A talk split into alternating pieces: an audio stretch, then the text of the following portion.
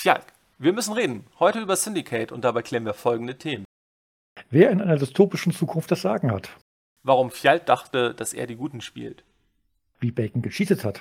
Das alles und noch viel mehr. Gleich nach dem Intro bleibt dran.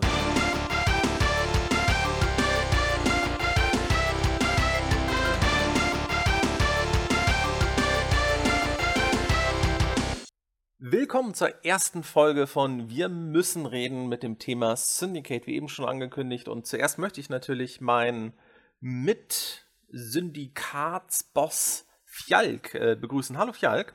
Hallo, hallo. Ja, Syndicate. Ähm, ja. Was, was kann man dazu sagen? Wollen wir vielleicht erstmal so gleich zu Beginn so ein paar äh, Fakten abhandeln? Also die unumstößlich sind für das Spiel? Äh, ja, können wir machen. Ja, du meinst so Sachen wie Erscheinungsjahr und äh, Publisher und sowas. Ja, also das Spiel 1993 erschienen, entwickelt von Bullfrog, published von Electronic Arts. Bullfrog damals noch ein kleines, unabhängiges britisches Entwicklerstudio. Ähm, wenn ich es richtig mitbekommen habe, haben sie gute zwei Jahre an diesem Spiel gearbeitet, was schon für die Zeit in den 90ern, gerade noch Beginn der 90er, noch recht früh war. Ähm, das Spiel ist, glaube ich, für alle gängigen Systeme damals erschienen, also für einen Amiga, für einen PC, ich glaube auch für Sega Mega Drive und ja, äh, war ein riesiger Erfolg. Aber Fjalk, jetzt, jetzt haben wir, also es gibt ja vielleicht heutzutage drei oder vier Menschen auf dieser Welt, die haben noch nie von Syndicate gehört. Worum geht es in dem Spiel? Was macht man? Ja, äh, es geht darum, man äh, hat ein Grüppchen von äh, Agenten, und erledigt Aufträge für eine Megacorp, die sich wie, wie viele andere auch um ja, die Weltherrschaft prügeln. Genau, und in, mit diesen Agenten, die schickt man in Missionen. Und in diesen Missionen hat man einen Auftrag, kommen wir vielleicht gleich auch noch auf die unterschiedlichen Auftragstypen, so viele sind es an sich gar nicht. Und man muss dann einen Auftrag erledigen. Wenn man das erfolgreich gemacht hat, dann gehört einem das Gebiet. Spielort ist die Erde, sollte man vielleicht auch noch erwähnen, weil ist vielleicht nicht selbstverständlich. Und man hat da bei der Missionsauswahl, also man fängt an und man hat eigentlich kein Land. Und man fängt in Westeuropa an, sehr passend für ein Spiel, was aus Großbritannien kommt, und hat im Endeffekt die ganze Welt vor sich, die man erobern kann und muss, theoretisch auch. Also sollte, das ist zumindest Spielziel. 50 Missionen sind es an der Zahl. Und äh, man fängt in Westeuropa ganz klein an und ja, das Spiel hat nicht direkt ein Tutorial, aber ich würde schon sagen, so die ersten drei, vier Level oder auch vielleicht noch die ersten fünf, sechs Level würde ich schon so als Tutorial ansehen, weil die fangen insgesamt noch recht harmlos an. Oder bist du da anderer Meinung? Nee, nee, das äh, stimmt so, genau. Wobei es auch viel Versuch und Irrtum. Jedenfalls war das bei mir so. Genau, äh, es ist in dem Spiel viel Versuch und Irrtum und jetzt beim Wiederspielen, wir können ja mal beispielhaft so die erste Mission durchgehen. Man klickt also auf dieser Karte. Ich finde, also für mich kommt da sehr viel, also es spielt halt in einer äh, dystopischen Zukunft. Ich weiß gar nicht, ob es überhaupt ein genaues Jahr gibt. Ich glaube, es gibt auch eine neue Zeitrechnung. Es ist quasi in einer Cyberpunk-Welt, ist ja heutzutage meiner Meinung nach wieder total modern in Videospielen, so eine Cyberpunk-Welt. So vom Aussehen erinnert mich das Ganze irgendwie so ein bisschen an Blade Runner.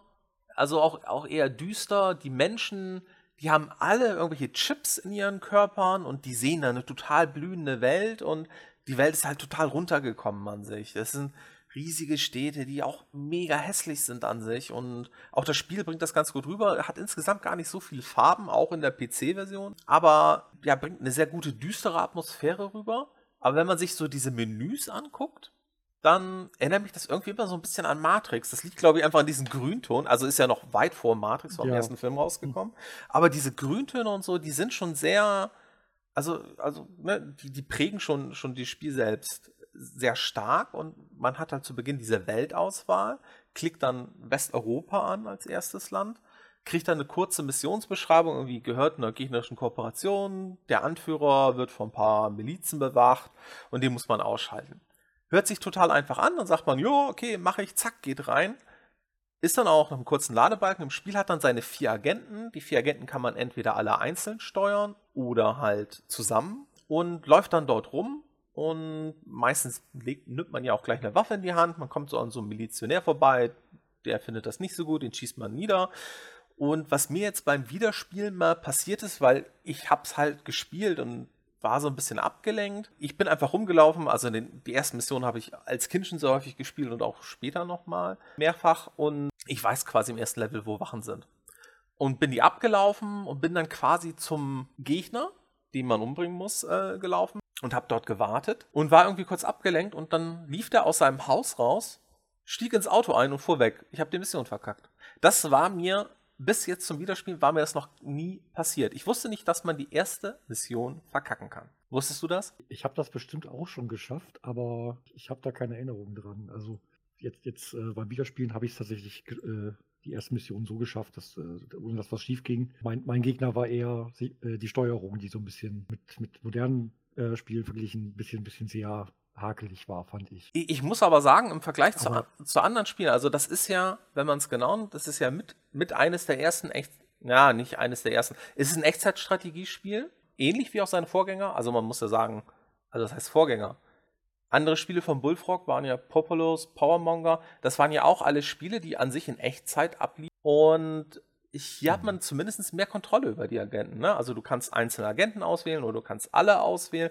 Was mir so ein bisschen fehlt, sind diese typischen, ich ziehe ähm, ich zieh irgendwie ein Kästchen über meine Leute und markiere sie dadurch, die, die ich markiert genau, habe. Ne?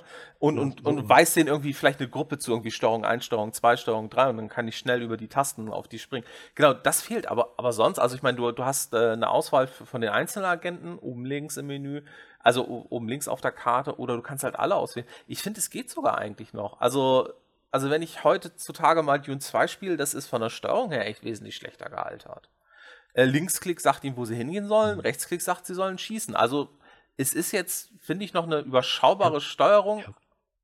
Aber gut, ich gebe dir recht, wir sind heutzutage mehr Komfort geworden. Ja, genau. Vor allem, ähm, wenn man, also damals hatte man ja diese, diese schönen Handbücher, die man meistens irgendwann doch mal komplett gelesen hat, ob es jetzt war, weil sie gut waren oder weil man irgendwie dachte, da muss noch irgendwie, es muss noch irgendwie besser gehen als das, was ich da gerade gemacht habe. Aber das äh, fehlt ja jetzt ja bei den, bei der, bei der äh, Version, die, die es jetzt bei, weiß ich nicht, bei GOG zum Beispiel oder so gibt.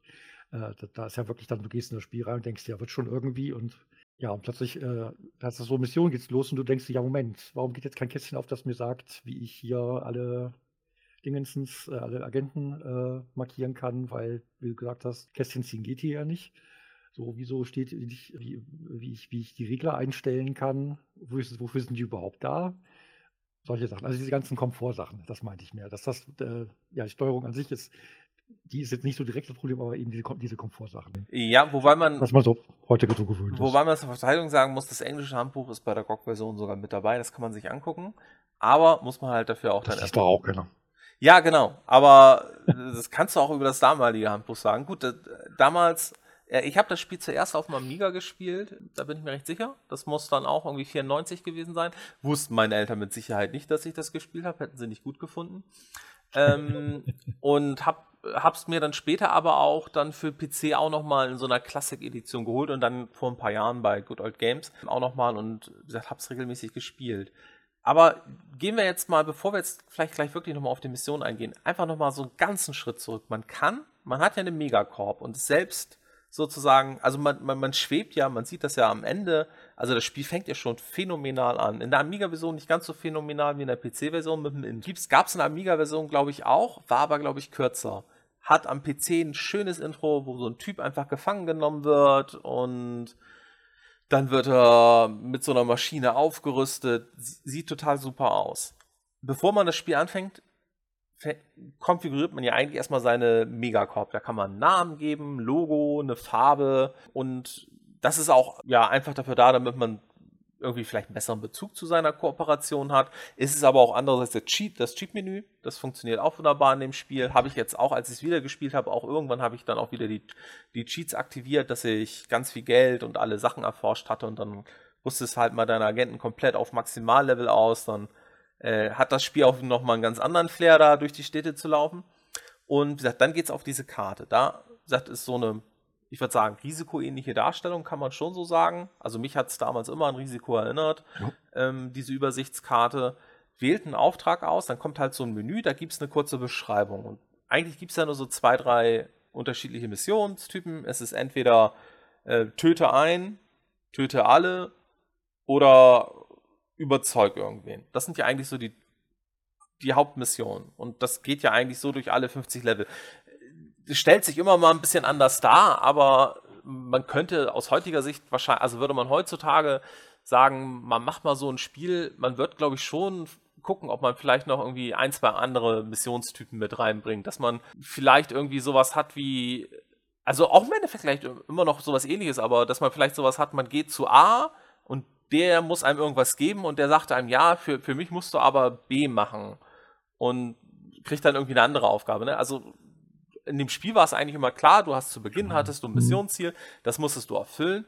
Dann gab es halt noch die Option, dort ein bisschen Geld auszugeben. Geld ist in dem Spiel gerade zu Beginn ein ganz wichtiger Faktor. Man hat immer viel zu wenig. Und zwar konnte man sich entweder die Map, die man so vor dem Einsatzbeginn sieht, konnte man sich für Geld vergrößern. Und man konnte mehr Informationen beauftragen. Mehr Informationen war dann sowas wie, ähm, dass man einfach längere Texte kriegt oder dass man vielleicht irgendwie so einen Hinweis kriegt wie geh von Süden ran oder sowas. Oder, oder dass man vielleicht Hinweise kriegt, dass feindliche Syndikate im Norden der Stadt gesichtet wurden. Und dann weiß man, hey, wenn ich da irgendwie durch den Norden gehe, dann laufe ich den gegnerischen Agenten über den Weg. Weil in diesen Missionen, nach den ersten paar Einführungsmissionen, ist man halt nicht wirklich allein. Da sind auch immer gegnerische Agenten. Und sobald ein gegnerischer Agent dich sieht, macht er was? Entweder schießt er auf dich oder äh, weiß nicht, was auch noch was mit, mit Alarm auslösen. Gab es da nicht so, so, so, so, so ein, äh, irgendeine Funktion, wo plötzlich von allen Ecken dann weitere äh, Polizisten und Agenten auf dich zukamen? Ja, also die Polizisten sind in dem Spiel ja nochmal ein Spezialfall. Ich glaube, die Agenten, das sind, die, die sind eigentlich immer wenn ich das richtig erkannt habe in dem Spiel, sind die Agenten vor allem immer getriggert. Du kommst an einen Punkt X auf der Karte, dann läuft Agent Y, der an Position Z ist, läuft dann los. Und es kann vielleicht sein, dass wenn du an diesen Punkt X kommst, dass nicht nur ein Agent kommt, sondern dass viele Agenten kommen, vielleicht auch aus unterschiedlichen Richtungen. Und ja, wenn dich ein feindlicher Agent sieht, dann schießt er immer auf dich. Diese feindlichen Agenten sind auch theoretisch genauso wie deine Agenten und eigentlich hat man später, also normalerweise tötet man. Wenn man allerdings nicht cheatet, ist Töten manchmal nicht die beste Idee, sondern dann kann es teilweise recht hilfreich sein, diese Agenten zu überzeugen, sich der eigenen Corporation anzuschließen, weil wenn einer meiner Agenten stirbt im Einsatz, was halt passieren kann, wenn alle Agenten während eines Levels sterben, ist der Level halt immer verkackt, aber es kann ja auch mal sein, dass einer stirbt und drei überleben, dann habe ich halt einen Agenten weniger. Und da brauche ich halt irgendwie einen Nachrückagenten und die kann ich nur rekrutieren, indem ich andere Agenten übernehme. Und das Übernehmen ist, also zumindest so ab der, ab der Mitte des Spiels wird das wirklich wichtig, weil es wird später richtig, richtig schwer, dass alle Agenten wirklich immer die Mission überleben. Und zum Übernehmen, ähm, wir hatten ja vorhin, also ich hatte ja vorhin schon erwähnt, die haben da so einen komischen Chip im Körper alle. Dadurch sehen sie eine andere Welt und wenn man irgendwie heutzutage irgendwie an, denkt an Elon Musk mit Tesla und so ganzen Kram, dann denke ich mir nur, ja, Mensch, sich Chips von irgendwelchen Leuten einpflanzen lassen, die eh schon irgendwelche großen Megacorps leiten, ist vielleicht nicht die beste Idee, aber gut, das wäre ein ganz anderes Thema. Also, wie gesagt, also die haben alle so Chips drin und man kann halt dafür sorgen, dass ein gegnerischer Agent nicht mehr sauer auf einen ist. Man besticht den nicht, sondern da gibt es eine Waffe im Spiel, das ist der Persuadertron. Eigentlich mit finde ich, eine der geilsten Waffen, die das Spiel eingeführt hat. Wenn man die aktiviert, meistens, meistens gibt man einem seiner Agenten so einen Persuadertron, weil die Agenten haben halt auch nur begrenzte Plätze. Und dieser Agent, wenn der dann statt einer Waffe seinen Persuadertron hat und der läuft zum Beispiel beim Zivilisten vorbei, dann macht es so ein komisches Pling-Pling-Geräusch, kommt dann und dann läuft einem der Zivilist die ganze Zeit hinterher. Macht man das in der Nähe eines Polizisten, kann das auch klappen, dass man den Polizisten überzeugt. Und beim Agenten kann es auch klappen. Und wenn ich das richtig in Erinnerung habe, kommt das darauf an, glaube ich, wie gut man sein Gehirn hat. Also, weil dieses Spiel, ich hatte vorhin schon mal erwähnt, es geht um Geld, aber es gibt auch Forschung in diesem Spiel. Und vielleicht müssen wir jetzt einfach mal als erstes auf diese Forschung eingehen. Diese Forschung, da kommt man immer hin zwischen den Aufträgen, wenn man sozusagen schon den nächsten Auftrag annimmt in dem Menü, wo man seine Agenten ausrüsten kann, da kann man auch forschen. Und Falk, was, was kann man da alles so erforschen? Hauptsächlich äh, natürlich ganz wichtig für die Agenten Implantate, so Cyborg-Sachen, verbesserte Beine, Arme, Gehirn natürlich für Reaktionszeitverbesserung, aber auch Waffen und ebenso Gadgets, die einem bei den Missionen helfen können. Genau, dann gehen wir doch einmal kurz die, die Waffen und, und die Sachen einmal kurz durch. Also wir haben die Pistole, die hat man schon zu Beginn. Die Shotgun kann man auch schon zu Beginn kaufen. Das Persuader-Tron hat man auch schon. Äh, wie gesagt, ganz wichtig, um gegnerische Soldaten oder auch Spieler zu übernehmen. Kommen wir auch nachher sicherlich nochmal ein bisschen genauer zu, was man damit alles Lustiges machen kann. Und dann fängt es bei den Waffen schon an, Sachen, die man erforschen muss. Da gibt es die Uzi, also eine kleine Maschinenpistole, die Long Range äh, Rifle, also so eine Fernschusswaffe, ein Flammenwerfer, eine Minigun, eine Lasergun und den Gausswerfer. Flammenwerfer ist ja klar, Minigun ist halt auch, ne, schießt extrem schnell, macht auch gut Schaden. Lasergun ist halt dann wirklich so ein gezielter Laserschuss, damit kann man direkt Gegner wegbrutzeln, wenn man sie trifft. Und der Gausswerfer ist so eine Art Raketenwerfer, würde ich sagen. Also schießt halt so ein Geschoss, Geschoss ab und das explodiert dann mal an Einschlagort. Mm, und da muss man auch wirklich vorsichtig sein mit einigen dieser Waffen, weil man kann sich auch selbst damit Schaden hinzufügen. Also wenn ich den Gauss, wenn ich mit meinen Soldaten an der Wand stehe und ich schieße gegen die Wand und ich stehe direkt dran, ist es nicht gut für meine Soldaten. Beim Equipment ja, gibt es. Und vor allem auch, vor allem auch äh, vorsichtig mit, mit der Zielperson, die man aus irgendeinem Gebiet raus äh, eskortieren soll. Genau. Weil, äh, ja, wenn, wenn die was abkriegen und tot umfallen, dann kann man gleich nochmal von vorne anfangen. Genau, dann ist die Mission vorbei und es geht dann wieder von vorne los. Bei der Spezialausrüstung willst du zu der vielleicht was sagen? Da gibt es so nützliche Sachen wie Zugangskarten, damit man durch äh, verschlossene Türen kommt und ein Scanner, der einem schon mal zeigt, wo Gegner sich aufhalten. Ist, äh, an Zeitbomben kann ich mich eigentlich übrigens gar nicht erinnern. Entweder habe ich die nie erforscht oder nie benutzt, ich weiß es nicht. Ganz wichtig, so Medikit, damit man auch äh, vielleicht gleich am Anfang schon irgendwie Unsinn macht, nicht gleich den Agenten verliert.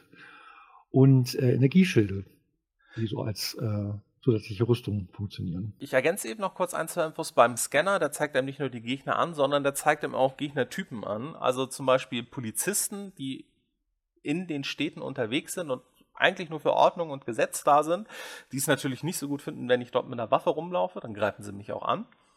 Ähm, die werden auf diese, die werden, wenn man einen Scanner dabei hat, werden die blau angezeigt und generische Agenten werden rot angezeigt. Die Zeitbombe ist was, das, dafür braucht man, glaube ich, eine Aufrüstung des Körpers, dann kann man die dann später auch anlegen. Wenn man dann als Agent stirbt, tickt dann dort eine kurze Zeitbombe und es gibt eine kurze Zeit später dort eine Explosion. Habe ich selbst selten benutzt. Gegnerische Agenten später im Spiel benutzen die manchmal ganz gerne dann schießt man die nieder, läuft dann rüber und will vielleicht noch gucken, was man so an Waffen einsammelt und hört nicht richtig zu. Und dann explodiert man. Ja, und dann gibt es natürlich noch die Körperteile, hatten wir vorhin schon drüber geredet. Zu Beginn sind das halt eigentlich noch normale Menschen. Also, wir haben irgendwie einen Chip im Kopf, aber sind sonst noch größtenteils Menschen. Und man kann halt dann ja, Körperteile durch äh, durch Elektronik Mechanik ersetzen. Da gibt es Beine für schnellere Bewegungen, Arme, damit kann man besser schwere Waffen tragen zum Beispiel, Brust, dann hält man mehr aus und ich glaube halt die Brust braucht man auch später für die Zeitbombe. Äh, das Herz kann man auch upgraden, dann hat man mehr Energie, Augen, dann zielt man besser, Gehirn für bessere Reaktionszeiten und ich glaube ich glaube halt auch, das Gehirn in Verbindung mit dem Persuadertron sorgt dann auch dafür, dass man zum Beispiel besser andere überzeugen kann, auch andere Agenten. Diese Sachen, also beim Körper, die Sachen äh, hat man die Stufe 1 schon vom Beginn des Spiels an freigeschaltet, Stufe 2 und 3, äh, die es da auch noch gibt. Die muss man komplett erforschen. Man muss aber halt auch die Waffen, auch die Spezialausrüstung muss man teilweise erforschen. Das heißt, man muss sich da wirklich dann immer entscheiden, wofür gibt man sein Geld aus. Und man kann auch beim Geld ausgeben dann sagen, wie viel gibt man aus? Und zwar, wenn man da eine Forschung startet, sieht man halt, wenn ich irgendwie den Betrag X gebe, dann dauert das sagen wir 10 Tage. Wenn ich den Betrag 2x gebe, dauert es 5 Tage. Gebe ich den Betrag 4x, sind es dann noch zweieinhalb Tage oder so. Und was man da halt die ganze Zeit bedenken muss, die ganze Zeit, immer wenn das Spiel offen ist, läuft die Zeit im Spiel weiter. Das heißt, man hat, während man eine Mission macht, läuft die Zeit weiter. Am Ende der Mission sieht, kriegt man auch immer so eine schöne Auswertung, wie viel Zeit vergangen ist, äh, welche Trefferquote man hatte, etc. pp. Und ja, wenn man sozusagen lang genug in einer Mission war, dann kann es halt auch sein, dass dann zum Beispiel eine Forschung abgeschlossen war und dann kann man das neu erforschte Gerät sich vor der nächsten Mission holen und vor der nächsten Mission müsste man zum Beispiel auch seine Waffen wieder auffüllen. Kostet auch alles Geld, es sei denn, man benutzt nur die Pistole, aber das ist halt vielleicht für die ersten zwei, drei Level noch in Ordnung, die Pistole. Spätestens ab Level 4 oder 5 sollte man dann schon schauen, dass man Shotgun, Uzi und ja, je nach, je nach Spielweise vielleicht auch dann noch andere Waffen dabei hat. In den Missionen, Fjalk. Obwohl, nee, ich habe gerade eben über, über Zeit geredet. Und Zeit ist meiner Meinung nach auch mit einer der Möglichkeiten, um dort zu cheaten, so ein bisschen. Hast du das damals gemacht oder soll ich dir meine super Taktik verraten, wie ich damals immer gecheatet habe in dem Spiel? Ich wusste damals äh, noch gar nichts von Cheaten und äh, habe immer gedacht, man muss sich muss einfach so schnell wie möglich überall durch. Deswegen, ja, bitte erzähl doch mal. Ja, nee, also ich, ich, ich muss zugeben, mit meinen Brüdern, vor allem mit meinem mittleren Bruder, wir haben gern auch mal bei Spielen immer geguckt, wie man cheaten kann. Auch damals in Zeitschriften haben wir immer mal geguckt, ah, was haben die diesmal an Cheatcodes dabei? Und das hat man dann auch gern mal ausprobiert. Und es gibt da eigentlich mehrere Taktiken. Also im Endeffekt ist eigentlich beides die gleiche Taktik kommt halt drauf an, ob man sozusagen im Spiel aktiv ist oder ob man gerade nicht aktiv ist. Ich habe ja gesagt, im Spiel läuft die ganze Zeit die Zeit. Und was man also machen kann, ähm, wenn man das Gefühl hat, man kommt mit der Forschung nicht schnell genug voran, weil man noch nicht genug Geld hat, kann man natürlich Folgendes machen. Man kann in diesen Gebieten, die man erobert hat, legt man den Zinssatz fest, den die Leute zahlen müssen. Je höher man den stellt, desto mehr Geld kriegt man pro Zeit aus so einem Gebiet. Natürlich, je höher man den stellt, desto unzufriedener werden die Leute. Und eine mögliche Taktik ist, man spielt zum Beispiel die ersten 4, 5 Level und sagt dann irgendwie Level 4, 5 und 6 die dann auch, wenn man sie spielt, schon ein paar Minuten dauern. Also die erste Mission kann man, glaube ich, innerhalb von 30 Sekunden abschließen, wenn man direkt durchläuft. Später dauern die Missionen meistens halt dann doch so 10, 15 Minuten. Und was man da natürlich machen kann, ist, man geht in so eine Mission und man geht da richtig langsam durch. Man lässt sich richtig Zeit und erfüllt die Aufgaben, aber man, man beeilt sich nicht. Dann vergeht da halt mehr Zeit und mehr Zeit, die vergeht, bedeutet, man hat mehr Einnahmen, man, mehr Zeit, die vergeht, bedeutet eine Forschung, die läuft, ist weiter oder vielleicht schon abgeschlossen, wenn man fertig ist. Eine Taktik, um noch mehr Zeit rauszuholen, wäre, man stellt dann in, den, in einigen Gebieten einen sehr hohen Steuersatz ein, dann kriegt man in diesen Gebieten, bis sie rebellieren, kriegt man dann mehr Geld. Wenn sie rebelliert haben, hat man das Gebiet verloren und muss die Mission nochmal spielen, um das Gebiet wieder zurückzuerobern. Dabei vergeht natürlich wieder Zeit. Das heißt, ne, man kriegt mehr Geld, bis, bis das Gebiet rebelliert und dadurch, dass man in der Mission wieder unterwegs ist, vergeht wieder Zeit, in der man wieder Geld kriegt. Man ist also danach genauso weit im Spielfortschritt, hat aber mehr Geld und vielleicht auch schon mehr Forschungsergebnisse. Eine andere Taktik, die wir damals auch mal ganz gern gemacht haben, man macht abends sein Amiga an, bevor man ins Bett geht, bleibt auf dem Missionsscreen, reicht das nämlich, meiner Erinnerung nach. Oder man muss in der Mission sein. Aber ich glaube, es reicht, man bleibt auf dem Missionsscreen also auf diesem Missionsausweichscreen, und geht ins Bett. Man kommt morgens wieder und die Zeit im Spiel ist weitergelaufen. Man hat ganz viel Geld. Gut, man hat dann vermutlich nur ein Forschungsding abgeschlossen, aber man hat wirklich viel Geld und mit den anderen Taktiken, den anderen Zeitherauszugerungstaktiken kann man dann halt ordentlich Geld in die Forschung pumpen. Macht dann also immer, äh, beschleunigt die Forschung für die neuen Sachen also immer recht gut und kommt dann auch voran. Weil, was wirklich wichtig ist, man muss sich, man muss beim Forschen eigentlich wirklich alles erforschen.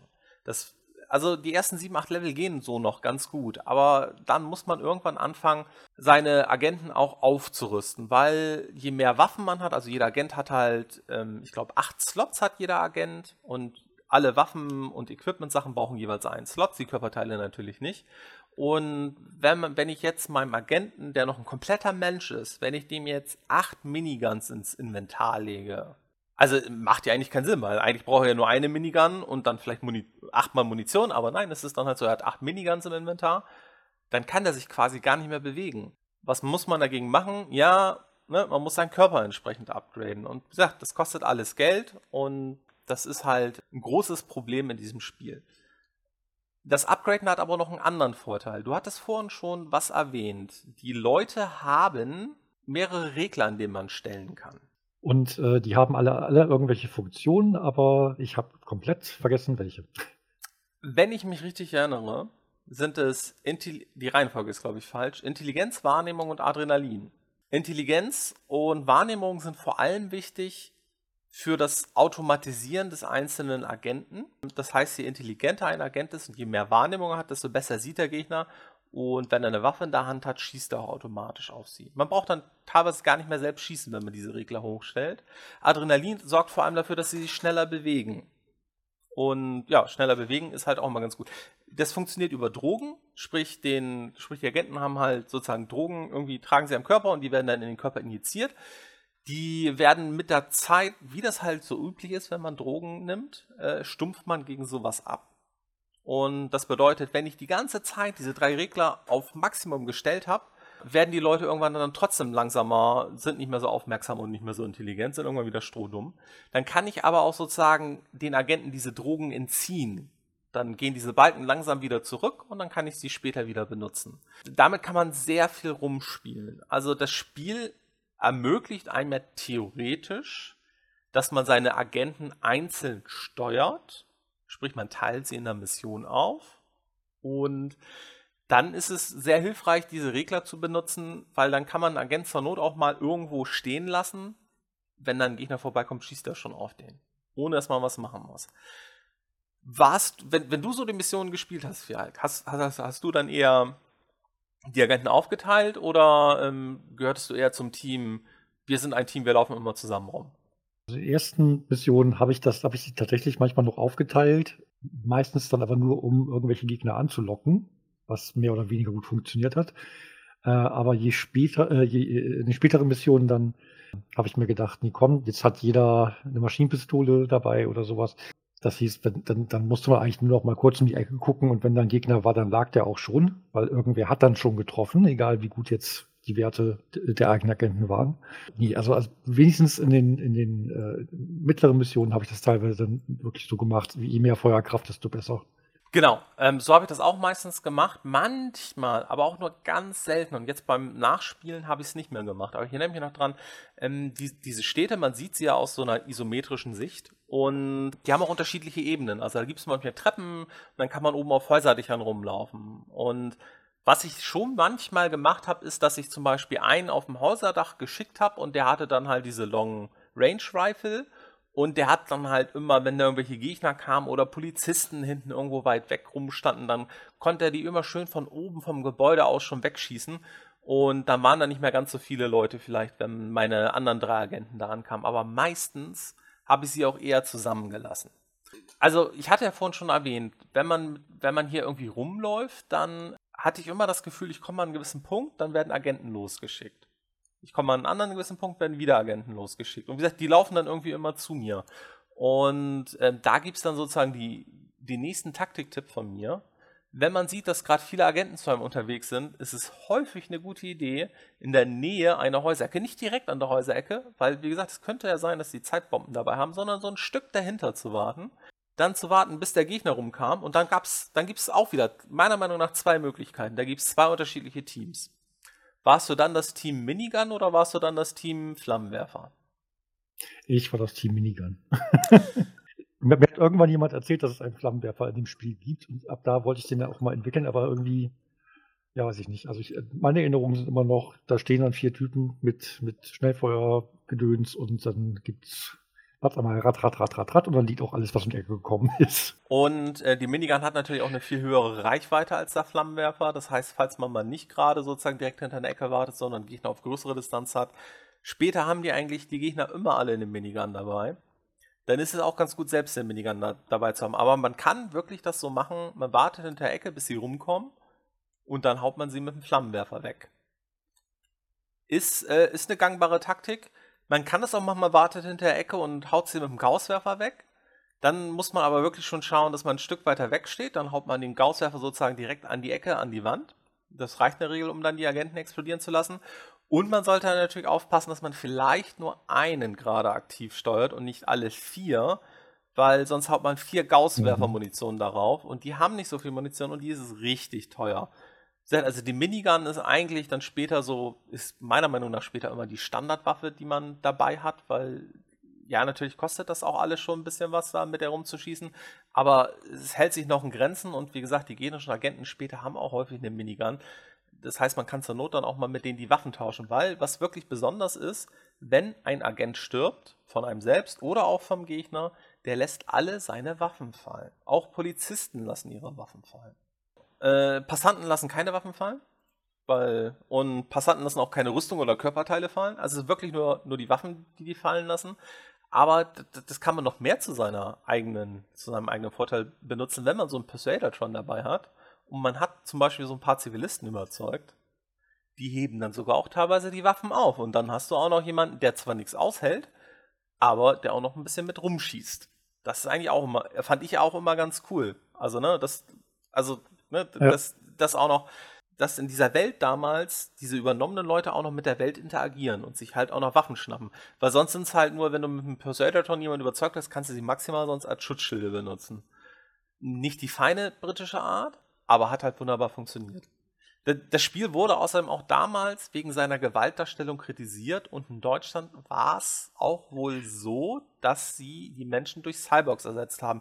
Was jetzt mal in so einer dystopischen Zukunftsvision ja eh gar nicht mal so schlimm ist, weil deine Agenten waren ja später sowieso alle Cyborgs. Also die hatten ja eigentlich quasi nichts mehr Menschliches an sich. Ja. Genau, ja, das ist mir tatsächlich jetzt auch beim, beim nochmal jetzt nochmal angucken, ist mir das aber auch wieder aufgefallen, weil das war ja noch die Zeit, wo auch Strategiespiele selbst wenn sie jetzt gar nicht äh, so explizite Gewaltdarstellung haben wie, wie ähm, Syndicate, trotzdem immer auch äh, so eine Diskussion ausgelöst haben. Also ich weiß noch bei, wie hieß es denn, diese U-Boot-Simulation, äh, Silent Hunter, da war wirklich noch im, im, Handbuch irgendwie vermerkt, ja, es geht hier ja um äh, äh, die historische Darstellung, äh, wie das war das damals, und deswegen auch ein, ein Riesenanhang mit, mit Fakten und äh, technischem Begleitmaterial und allen möglichen, damit, damit da noch äh, klar ist, dass eigentlich hat das auch noch irgendwo so ein, ja, nicht, nicht pädagogischen Anspruch, aber ähm, sollte mehr Wissen vermitteln, als jetzt ein Actionspiel zu sein. Ja, Und das ist mir jetzt eben bei, bei, bei, bei äh, Syndicate nochmal aufgefallen, dass tatsächlich, ja, also das ist schon, das ist schon für die Zeit äh, auf jeden Fall eine, eine sehr, sehr äh, starke Gewaltdarstellung gewesen. Genau, und also wie gesagt, es gab auch genug Missionen, wo du ja halt das Ziel hattest, einen gegnerischen Anführer zu töten und da musstest du den dann auch töten. Da gab es dann nicht irgendwie einen Plan B, ja. dass du den mit dem Persuadertron überzeugen kannst, dass er für dich arbeitet oder ähnliches, weil die waren dann zur Not gegen die Dinger immun. Ähm, ah, genau, dann musstest du den töten. Das heißt, du hattest extra die Aufgabe. Und wie gesagt, also du hast in dem Spiel, du hast äh, Zivilisten getötet. Es passiert andauernd. Also und du hast Polizisten getötet, du hast generische Syndikatsleute getötet. Und äh, ich meine, auch sonst geizte das Spiel ja nicht teilweise mit, mit der Darstellung von, von Zerstörung. Also du konntest zwar keine Gebäude zerstören, aber in dem Spiel gibt es Fahrzeuge. Die Fahrzeuge kann man alle mehr oder weniger zerstören. Man braucht zur Not einfach nur mehr, mehr Munition, um sie zu zerstören.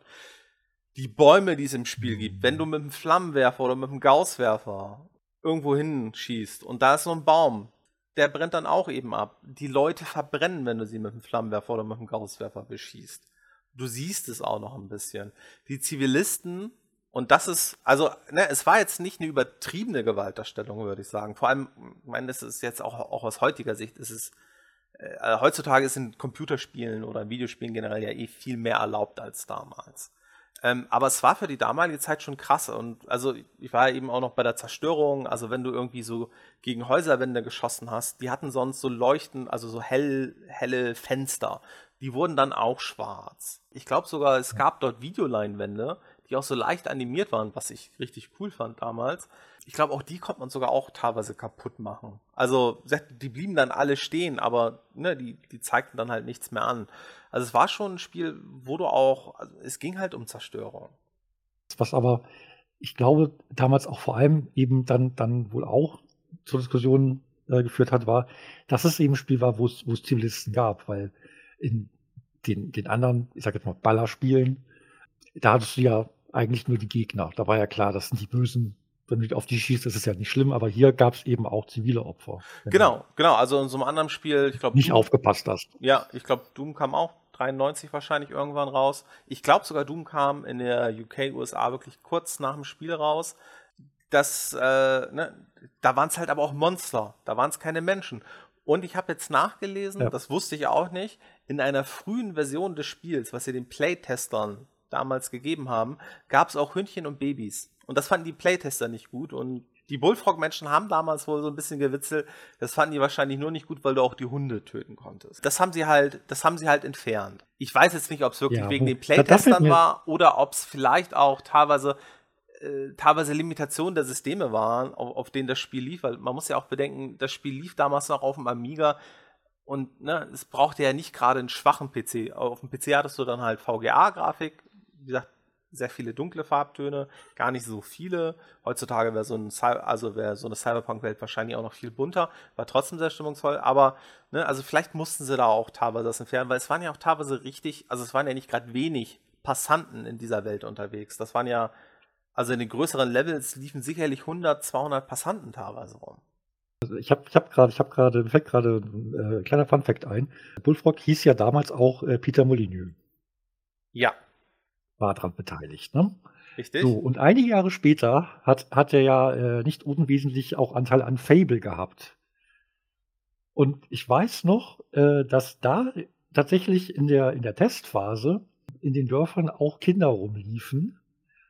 Die wurden tatsächlich auch aus dem Grund entfernt, weil die Testspieler sich dachten, hey Kinder, die schlachte ich jetzt ab. ja. Und ja. Deswegen, deswegen gibt, es, gibt es keine Kinder mehr in, in, äh, in den Fable-Dörfern, weil anscheinend die, äh, ja, da hat man nicht aus Syndicate gelernt. Ja, da ja. man sich die Arbeit sparen ja, können. ja, gibst du Menschen Möglichkeiten, was zu machen, probieren sie sie auf jeden Fall aus. Und ja, dazu führt Ja, halt auch, dass sie entsprechend Kinder oder Hunde oder sowas, die rumlaufen, wenn wenn man sie angreifen kann, Spieler werden es machen. Damit muss man, ähm, Natürlich. damit muss man immer, immer leben. Eine der Sachen, die mich wirklich immer noch an diesem Spiel begeistern und die mir auch sofort wieder beim Neuaufspielen in der vierten oder fünften Mission, eigentlich sofort, aber wie gesagt, in der vierten oder fünften Mission ist es mir aufgefallen, das Spiel hatte, hat ja eine sehr dezente Hintergrundmusik eigentlich. Aber die ist dynamisch. Wenn du in einem Kampf bist oder wenn Agenten auf dich zulaufen, ändert sich die Musik, bevor du sie siehst, in der Regel schon. Wenn du sie getötet hast, geht sie wieder auf die normale Musik zurück. Das heißt, du kannst teilweise anhand der Musik schon erahnen, da kommen gerade Gegner auf mich zu. Also das ist, da muss man wirklich mal drauf achten. Das, das ist nicht sonderlich, das, das ist sehr subtil in dem Spiel. Aber, aber wenn man es merkt, da- dann kann man daran auch schon ein bisschen was erkennen. Gut, andererseits weiß man ja sowieso, in diesen Städten sind sowieso überall irgendwo Agenten und die wollen dann alle töten. Und gesagt, wir hatten ja eigentlich schon diese zwei unterschiedlichen Hauptmissionstypen. Äh, entweder äh, töte X oder töte alle gegnerischen Soldaten, sowas, oder äh, überzeuge Y. Und was ich mal ganz gern, also es gibt halt nichts Ärgerlicheres, ne, als du läufst so durch einen kompletten Level, du tötest dort die feindlichen Soldaten, du überzeugst dann den Wissenschaftler oder wen auch immer du dort überzeugen sollst. Du bist, meistens musst du dann halt auch wieder zu einem zum Ausgangspunkt zurück entkommen. Ein paar Missionen brauchst du es nicht, aber also gerade in den Überzeugen-Missionen ist es sehr häufig so, du musst sie überzeugen und zum Ausgangspunkt, zum Evakuierungspunkt kommen. Der stirbt dann auf den letzten Metern, weil du bist irgendwie eine leicht andere Strecke gelaufen, da waren noch Agenten, die kamen und haben den dann ausgerechnet erwischt. Oder, ne, die kamen und du hattest noch den Gausswerfer aufgerüstet und das, was du vorhin gesagt hast, ne, stehst irgendwie zu nah an der Wand, schießt auf den Gegner und dein super toller äh, Ingenieur äh, stirbt. Sehr ärgerlich. Aber auch dort hatte ich damals eine Standardtaktik, wie vermutlich 90% der Spieler. Einmal zur Not vorher die Karte ablaufen, alles töten. Ich glaube, Gegner spawnen nicht mehr nach. Oder ist dir da mal irgendwie was aufge unter, untergekommen? Nee. Also v- vielleicht ja, aber dann war ich nicht lang genug auf der Karte. Ich weiß es nicht, aber ist mir jedenfalls nicht aufgefallen, dass da nochmal Gegner nachkommen würden. Nee, das ähm, finde ich gut. Ähm, hatte ich halt auch, ähm, dachte ich halt auch mal, das ähm, ist so, dass, dass da nichts nachkommt. Und deswegen hatte ich das damals sehr häufig gemacht. Äh, sprich, man hat erstmal alles getötet, ist dann zum Ziel, hat den übernommen. Meistens wurde dann ja noch irgendwie beschützt. Das heißt, man hat dann in der Nähe des Ziels meistens auf nicht mehr so Flächenzerstörungswaffen umgestellt, hat dann dort noch entsprechend aufgeräumt, hat dann den Persuadertron genommen und zum Beispiel, wenn es Fahrzeuge auf der Karte gibt, hab, bin ich dann auch ganz gerne mit, mit so einem Typen ins Fahrzeug. Muss man natürlich immer aufpassen, weil die Fahrzeuge haben auch eine Maximalbesatzung, die da reinpasst. Das heißt, es klappt dann auch nicht immer und es ist natürlich blöd, wenn du dann im Fahrzeug bist und dein Wissenschaftler läuft dann die ganze Karte rüber. Gut, wenn alle, ne, wenn alle Gegner tot sind, ist es auch egal, aber äh, sonst sollte man das auch nicht machen. Eine Mission, und ich glaube, das ist irgendwo, irgendwo zwischen der 10. oder 15. Mission, auch die fand ich krass. Also ich hatte ja schon erwähnt, es sind viele Leute in der Stadt unterwegs, die laufen dort auch rum. Ich glaube, größtenteils planlos, aber ne, ich meine, dass sie jetzt nicht irgendwie einen Tagesablauf haben und dann vom von ihrem Haus zum Arbeitsplatz gehen und dann ein paar Stunden später zurück. Ne? Man muss immer noch bedenken, Anfang der 90er, heutzutage könnte man sowas vielleicht fordern. Aber wie gesagt, also die Leute liefen halt rum und die reagierten ja auch auf einem. Also bin ich in der Nähe von Passanten gewesen, habe meine Waffe gezückt, sind sie weggelaufen. Bin ich in der Nähe von Polizisten gewesen, habe meine Waffe gezückt, haben sie gesagt, äh, pack die Waffen weg und haben dann angefangen auf mich zu schießen. Das konnte auch schon teilweise sehr schnell sehr böse werden, weil die Polizisten sind auch teilweise in so hohen Wachtürmen drin gewesen, in die man nicht reinkam. Und wenn sie dort eine Long Range, so, so eine, also halt die, die Fernkampfwaffe haben und du hast die nicht, dann kommst du auch kaum an die ran dann musst du zur Not Teile der Karte so ein bisschen umlaufen. Aber die eine Mission, die mich wirklich richtig krass, also die mir wirklich richtig krass in Erinnerung geblieben ist, es gibt eine Mission, da musst du so eine U-Bahn, nee, nicht, nicht eine U-Bahn, da musst du sozusagen eine S-Bahn oder sowas benutzen. Sprich, du läufst dann, ähm, die Stadt ist in mhm. zwei Teile geteilt. Du läufst dann zum Abfahrtsort dieser Bahn, steigst dort ein, fährst mit der dann zur nächsten Haltestelle. Die fährt zwischen zwei Haltestellen immer die ganze Zeit hin und her steigst dann dort aus und kommst dann erst in den anderen Teil der Stadt. Und das fand ich halt, das finde ich halt schon ziemlich krass, dass die damals sowas gemacht haben. Ne? Also du musst dieses öffentliche Verkehrsmittel benutzen. In anderen Missionen musst du manchmal startest du außerhalb der Stadt und hast dort ein Fahrzeug. Steigst du ins Fahrzeug, fährst in die Stadt rein. Dann musst du aber auch aufpassen am besten, dass dieses Fahrzeug nicht kaputt geht, weil es kann sein, dass du später beim Evakuieren wieder aus der Stadt raus musst wenn dein Fahrzeug dann kaputt gegangen ist und es ist kein anderes Fahrzeug mehr in der Stadt, du kommst durch diese Tore nicht mehr durch. Also ich weiß, das ist mir sehr oft passiert, dass, äh, dass ich dann da stand und dachte, ah, hätte ich das Fahrzeug vorhin mal besser beschützt oder wäre ich mit dem Fahrzeug mal lieber nicht an den feindlichen Agenten vorbeigefahren oder solche Sachen, ja. Es, äh, ja, hat, also man, es gab auch, obwohl es eine begrenzte Anzahl von Missionstypen gab, es gab auch sehr anspruchsvolle Karten zu den Missionen. Ja, also wie gesagt, also die Missionen die, die Missionstypen sind recht ähnlich, sie wiederholen sich halt immer, aber, aber es wird halt nicht leichter, weil die Gegner werden halt eigentlich immer stärker und sind besser ausgerüstet. Und ähm, dadurch hast du halt immer, einen, immer einen anspruchsvollen Schwierigkeitsgrad. Und ähm, ich will jetzt noch nicht zur letzten Mission kommen. Kommen wir vielleicht nachher noch. Kommen wir nachher sicherlich noch. Kommen wir noch im Laufe des Podcasts zu. Ähm, und aber wir haben bisher sehr viel Gutes über das Spiel berichtet. Es hat aber auch so ein paar Probleme, würde ich sagen. Also, wie gesagt, also allein das mit den Fahrzeugen, dass du so eine Mission verkacken kannst, würde ja. ich vielleicht schon so als leichtes Problem äh, sagen, weil warum, warum kannst du diese Schranken nicht anders gehen? Ne? Warum kannst du nicht da irgendwie hingehen, dann irgendwie hacken das Tor und dann geht es auf? Gesagt, äh, ich würde es auch als Problem bezeichnen, dass die Mission insgesamt, wie gesagt, der Abwechslungsreichtum ist jetzt nicht so riesig, weil es gibt halt nicht so viele unterschiedliche Missionstypen. Aber eins der größten Probleme, die mir auch, also das ist mir damals alles gar nicht so aufgefallen. Vielleicht habe ich, also ich, ich habe das Spiel damals, glaube ich, auch einmal sicherlich durchgespielt. Vielleicht auch nur mit Cheats dann durchgespielt, aber ich habe es auf jeden Fall durchgespielt.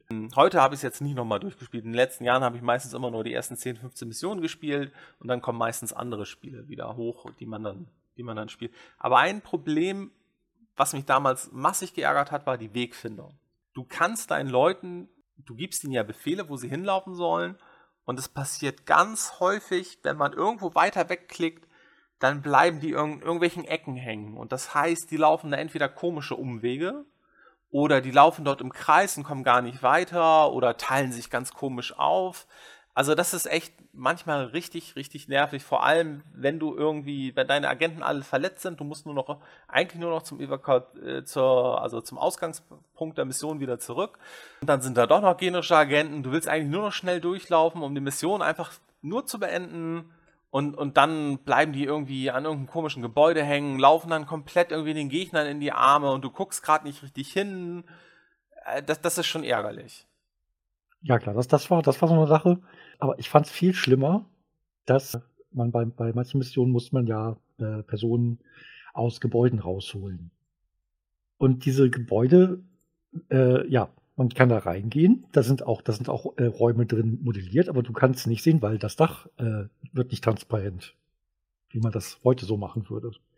Also ich glaube, es, es, gibt so, so, so, eine Andeutung von, von so hier, das Dach wird jetzt durchsichtig, aber äh, also nichts, womit ich, womit ich heute noch klarkommen würde. Das heißt, ich habe meine Leute immer blind da reingeschickt, habe sie dann versucht, irgendwie mit der Minimap in die Nähe von diesem blinkenden Punkt zu bringen. Und meistens hat es auch geklappt, dass ich dann mit der Zielperson wieder rauskam, aber das war so, ja toll, jetzt gehe ich in dieses Gebäude und bin eigentlich blind. Und wenn da noch ein roter Punkt mit drin ist in dem Gebäude, dann ging das manchmal auch nicht gut aus. Richtig, vollkommen richtig. Du hast, das ist definitiv der noch größere Kritikpunkt gewesen. Die Steuerung in Gebäuden ganz, ganz, ganz schwierig und man automatisch nach ein paar Missionen fängt man an, man meidet, man geht nicht durch Gebäude, weil manchmal kann man auch theoretisch durch ein Gebäude gehen, aber äh, also sprich, man geht zum Beispiel im Süden in ein Gebäude rein und im Norden dann raus. Das geht manchmal. Aber ich in der Regel laufe ich immer um die Gebäude rum. Bei Kämpfen in Gebäuden, äh, da musst du eigentlich deinen Agenten so die Drogen geben, dass das alles automatisch geschieht. Wenn dann vielleicht auch noch deine Zielperson drin ist, die du überzeugen musst, ganz, ganz, ganz schwer. Also meistens habe ich es dann später mal so gemacht, ins Gebäude geht nur der mit dem Persuadertron rein, überzeugt die Person, die anderen Agenten warten draußen, der geht wieder raus, ich warte, bis meine überzeugte Person rauskommt. Wenn einer im Gebäude ist, den ich töten muss, dann geht bei mir meistens auch nur einer mit einer Waffe rein, alle Regler vollgedreht nach oben. Ich klicke so ein bisschen durch und hoffe, dass er den Typen erwischt oder dass der Typ vor ihm flieht, rausläuft, wo dann meine anderen Agenten stehen, die ihn dann einfach eben platt machen. Ja, also genau, da fehlt so ein bisschen dieser Transparenzeffekt. Ich habe jetzt beim Nachlesen festgestellt, äh, ich habe da auf einer Webseite gesehen, das Spiel benutzt äh, benutzt ja die Bullfrog Engine, eine selbstentwickelte Engine, die halt diese isometrische, äh, die, diese Teildarstellung, also die, also die Karte ist ja theoretisch aus ganz vielen Kacheln, ähm, die die unterstützt hat, die Bullfrog mhm. später jahrelang noch benutzt hat. Da haben sie dann später 3D-Funktionalität hinzugebracht. Sie haben also auch ähm, Syndicate Wars, der Nachfolger, wo wir gleich noch kurz was zu sagen werden, hat auch noch da was gehabt äh, benutzt die Engine. Ich glaube, selbst Dungeon Keeper hat die Engine noch mit benutzt. Populous The Beginning dann auch noch. Ähm, und, und, und, sie hatten damals das einfach nicht. Also, ne, auch das gleiche, wenn du hinter Gebäuden langläufst, äh, also man, angenommen, du hast ein Gebäude, dahinter ist eine Straße und da ist wieder ein Gebäude. Und du läufst hinter dem Gebäude südlich der Straße. Dann siehst du deine Agenten auch nicht. Du siehst sie wahrscheinlich nur, wenn sie im Norden laufen. Wenn dann gegnerische Agenten durch so ein Haus laufen und dann aus Süden auf dich zukommen, du siehst sie nicht richtig. Das heißt, na, da musst du dich wieder darauf verlassen, dass du über diese Drogen deine Agenten sozusagen so weit pusht, dass, dass der Computer sozusagen für dich übernimmt und, und die Gegner tötet. Auch dort habe ich regelmäßig das so gemacht. Wenn ich weiß, ich gehe über diesen Punkt drüber, dann kommen Agenten. Bin ich über den Punkt drüber gegangen. Wenn ich gesehen habe, mir kommen da Agenten in so einer blöden Situation, wo ich die nicht richtig selbst sehen kann, entgegen, meistens wieder zurück, hinter die Häuserecke, auf die gegnerischen Agenten warten, dort abfrühstücken und dann erst weitergehen. Aber das sind halt Taktiken, ja, die, die hat man, also die habe ich, die habe ich mir damals erarbeitet und ähm, das ging auch eigentlich ganz gut, wenn man sie einmal wusste.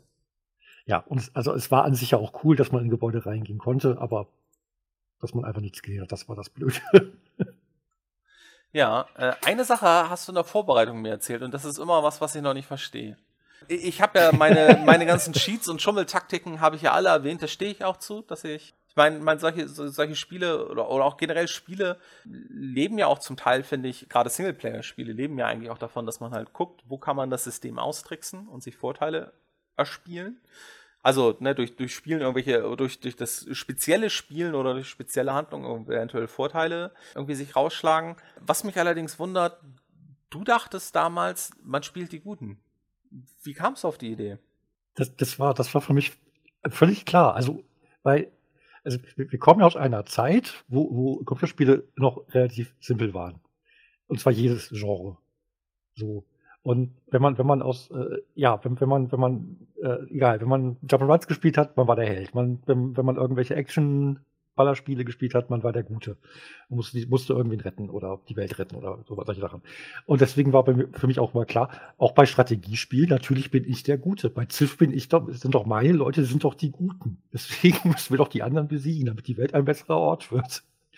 So, und ja, und deswegen auch bei Syndicate. Natürlich ist meine Firma die einzig gute Firma. Deswegen, wir schießen doch nicht auf Leute, die, die, die, äh, die, die gut sind oder wenigstens nicht schlimmer als wir. Also natürlich müssen das die Bösen sein. Das macht uns dann ja zu den Guten. Ja, aber du hast doch auch oh. damals Zivilisten getötet.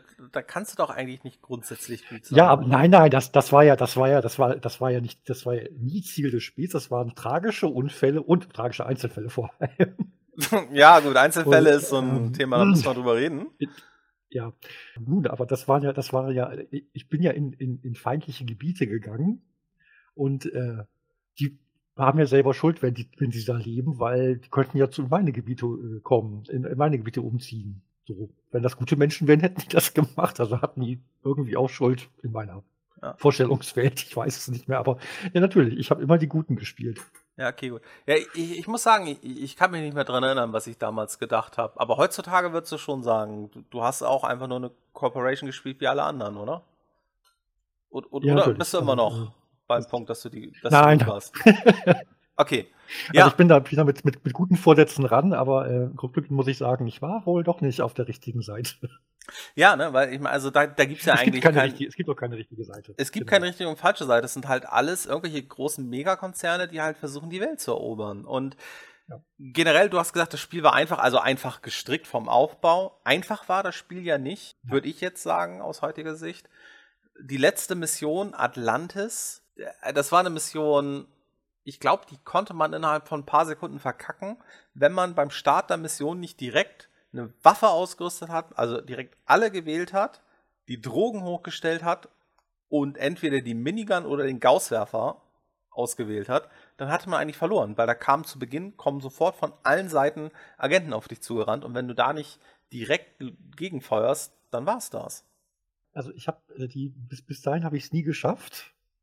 Äh, aber ich habe mir das äh, bei deinem Let's Play nochmal angeguckt und äh, auch dann nur die ersten paar Minuten.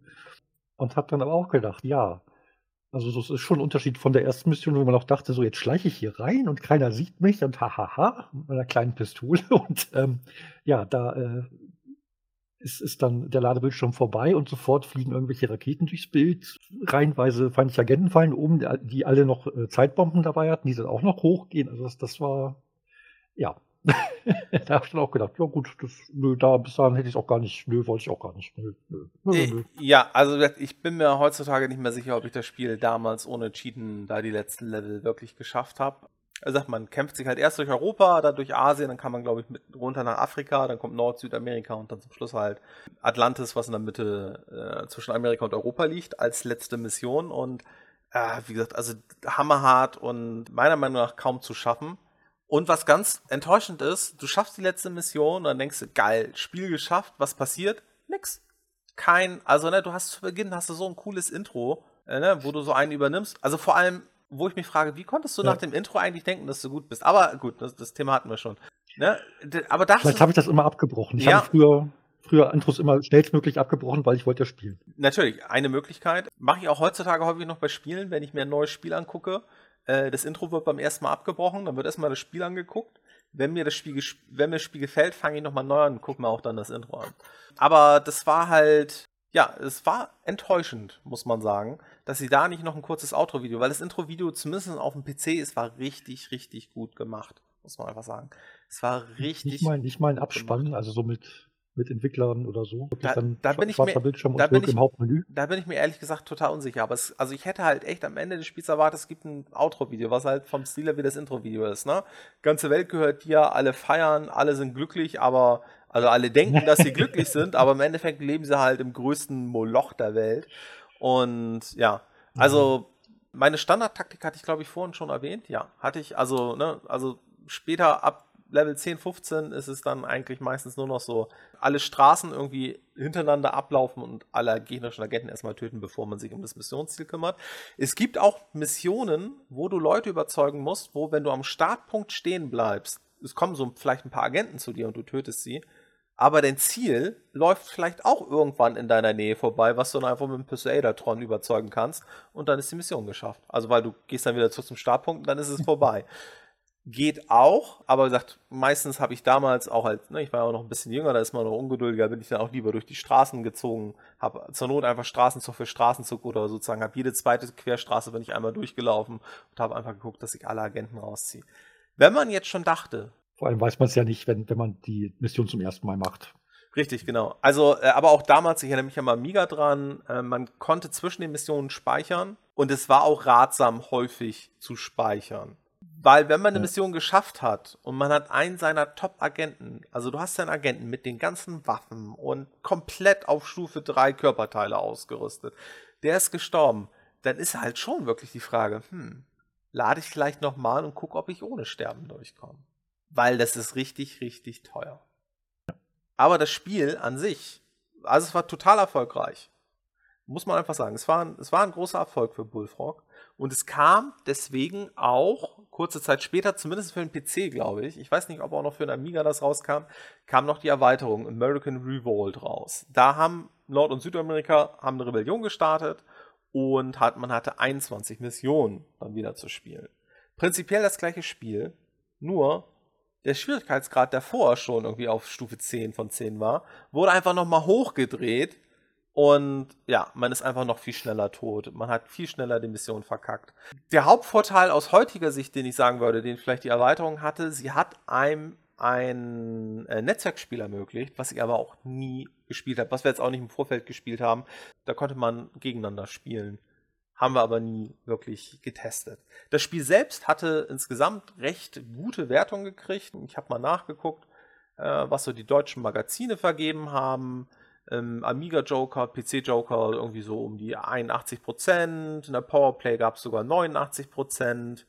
Es wurde teilweise sogar halt auf den fehlenden Multiplayer-Modus damals schon beim Release hingewiesen und da hieß es, wird über NetOn hinzugefügt, kam dann halt auch später. Muss man ja auch erwähnen, du hattest vorhin Peter Molyneux erwähnt, es wurde also Multiplayer versprochen, der wurde aber zumindest nachgeliefert und Peter und die Molyneux-Spiele sind ja mal gerne so, da wurden einem vor dem Release Sachen versprochen, die dann nicht gehalten wurden. Ist vielleicht aber sonst eher ein ja, Thema für eine eigene also Folge über Peter Molyneux und seine Versprechen. und ob das, ob das damals schon so medial ging wie heute, weiß ich auch nicht. Ja, also, natürlich. Ne? Also lang, lange Jahre. Also ich kannte Bullfrog sehr viel länger und ich kannte, äh, wie ist das, wie ist dann das, das Studio danach noch von Lionheart. Lionheart, glaube ich. So. Genau. Ja, ähm, also das war, das war mir eher Begriffe und, und irgendwann war dann so, ach, Peter Molyneux, ja, hm, hm. Ach so, und der hat auch das Spiel gemacht. Das habe ich auch früher auch gespielt. Und das habe ich auch gespielt. Ach, guck. Und, so. und dann, dann, also ich kannte da, die Studios, wo er gearbeitet hat, beziehungsweise Chef von war, äh, sehr viel länger, bevor ich den Namen Molino kannte. Ja, aber ich erwähne mal eben. Die meisten, die meisten Spiele kann, fand ich auch trotzdem gut, obwohl, obwohl er damit, äh, daran beteiligt war. Ja, Godus erwähne ich aber nur noch mal eben. Lalala. Ja. Aber wie gesagt, das wäre ein ja. Thema für einen eigenen, äh, für einen eigenen Podcast. Er hat halt sehr große Ideen immer gehabt und bei der Umsetzung würde ich sagen, kann man sagen, hat er nicht immer alles umgesetzt gekriegt, was er vorher versprochen hat. Wir sind aber jetzt. Es bleibt immer noch Fable und Black, und Black and White. Ja, aber auch bei Black and White hat er mehr versprochen als Skyline. Aber wie gesagt, das sind Themen eigentlich vielleicht für, ja. eine, für eine eigene Folge, wo es dann wieder heißt, wir müssen reden noch vielleicht kurz, bevor wir dann hier zum Ende kommen, noch kurz so ein paar Sachen. Syndicate war halt sehr erfolgreich, hat 1996 einen Nachfolger bekommen, Syndicate Wars. Für PC und PlayStation 1 zum Beispiel kam da raus.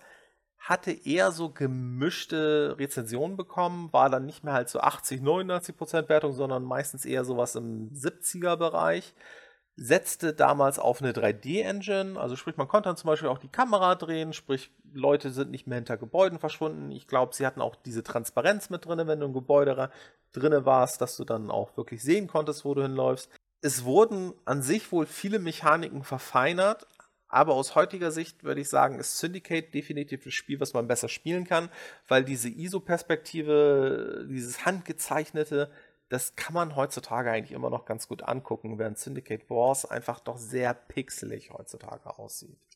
Es gibt für Leute, die äh, noch Syndicate zu Hause haben, aber die zum Beispiel ein Linux- oder Mac-System haben, gibt es auch FreeSynth. Das ist ein eigentlich ein Pro Projekt, was sich nur dran gesetzt hat, Syndicate auf allen möglichen Systemen zum Laufen zu bringen. Da braucht man die Originaldateien und da gibt es halt für viele unterschiedliche Systeme dann entsprechend die Dateien, dass man die halt mit dem Originalspiel zum Laufen kriegen kann.